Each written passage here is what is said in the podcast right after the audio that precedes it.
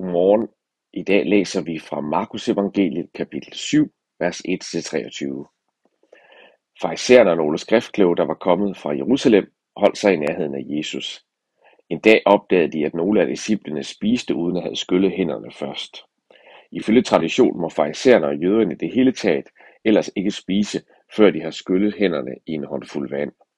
Og når de kommer hjem med mad fra torvet, skal de også skylle det, inden de spiser, og tilsvarende med køkkengrad, bæger og krus og koverkar. Sådan gør de mange ting for at følge traditionen. Derfor spurgte de ham, hvorfor følger dine disciple ikke reglerne, men spiser uden at have skyllet hænderne? Jesus svarede, profeten Esajas har beskrevet jer hygler rigtig godt. Der står jo i skrifterne, folket hylder mig med munden, men deres hjerter er langt fra mig. De dyrker mig forgæves, når de underviser i menneskeregler. I har tilsidesat Guds love og følger i stedet nogle traditioner, mennesker har skabt. Jesus fortsatte, det er godt gjort, at I afskaffer Guds lov for at indføre jeres egne regler i stedet. Der står jo i den lov, Gud har givet Moses, du skal respektere din far og mor, og den, der forbander sin far og mor, skal dø. Men I tillader, at man giver til sine forældre det, I skulle have haft, at man siger til sine forældre, det I skulle have haft af mig at leve af, når I bliver gamle, giver I stedet som korban det vil sige som gave til templet. På den måde accepterer I, at man forsømmer sin far og mor, og Guds lov bliver sat ud af kraft på grund af jeres egne regler, som I overkøbet giver videre. Og I gør meget mere af den slags. Jesus kaldte folk sammen og sagde, hør nu efter og prøv at forstå det her. Det er ikke det, der kommer ind i mennesket udefra, der gør det urent, men det, der kommer inde fra mennesket selv. Det er vigtigt, at I forstår, hvad jeg siger. Da Jesus var gået indenfor for at komme lidt væk fra folk, spurgte disciplene ham, hvordan det skulle forstås. Forstår I det heller ikke, sagde Jesus. Kan I ikke se det? Det er det, der kommer ind i mennesker udefra. Det er ikke det, der gør dem urene. Det går jo ikke ind i hjertet, men ned i maven og forsvinder ud igen. På den måde slår Jesus fast, at der ikke er noget mad, der er urent. Han fortsatte. Men det, der kommer indefra, gør mennesker urene. Det er inde fra hjerterne, de onde beslutninger kommer. Om forbudt sex, tyveri, mor, utroskab, grådighed, ondskab, bedrag, mangel på selvkontrol, misundelse, fornærmelser, nedladenhed og dumhed. Al den slags ondskab kommer indefra og gør mennesker urene. I dag handler beretningen om, hvad vores egentlige problem er, og hvor afgørende svaret på det spørgsmål er på alt andet i vores liv. Og øh, Jesus var i en samtid, hvor man gik rigtig meget op i ydre renhed, i hvad der var rent og urent at spise, og der var forskrifter for alle former for rituel renhed omkring måltider. Det var, hverdagen var gennemsyret af det, fordi man opfattede det på den måde, at det, det var den måde, man skulle være Guds folk på. Og det interessante er, at Jesus udfordrer ikke, at de går op i Guds lov og Guds vilje. Han siger bare til dem, at de har misforstået det. Og det har de, fordi de tager udgangspunkt i et andet problem, end det der er det egentlige problem. Over for det så siger Jesus, at menneskets egentlige problem handler ikke om, hvad vi spiser og ikke spiser, og om mange specifikke renhedsforskrifter, og noget, der kan løses i det ydre. Vores egentlige problem som mennesker er inde i os. Vi bærer simpelthen det onde med os. Vi har urenheden i os. Vi har det onde i os. Vi har egoismen i os.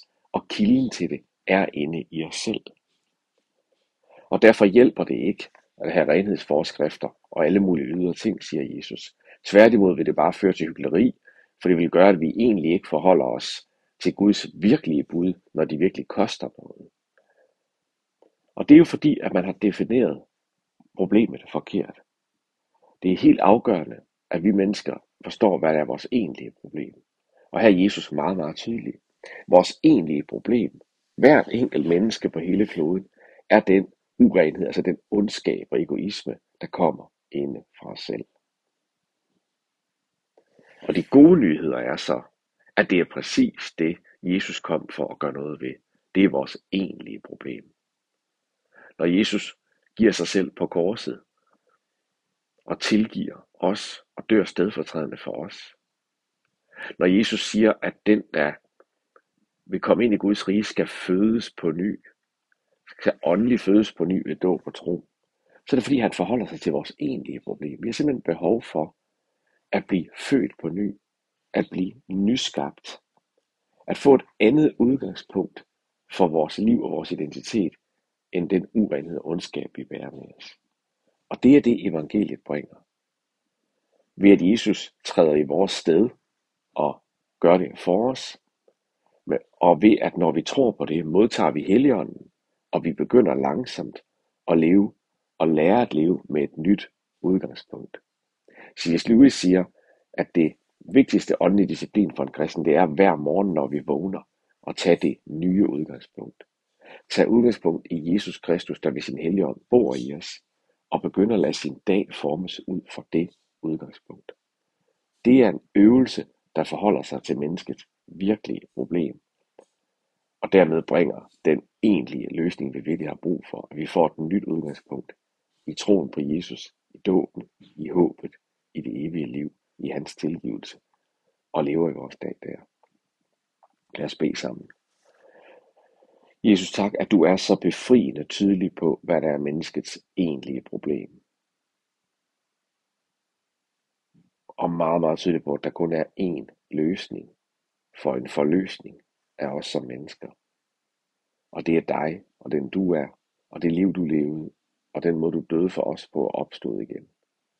I troen på det, i vores dåb, der gælder det for os, og vi får et nyt udgangspunkt. Et tilgivet udgangspunkt, et retfærdiggjort udgangspunkt, til at begynde at leve vores liv på en ny måde i dit rige. Giv os din ånds kraft til at gøre det den her dag. Amen.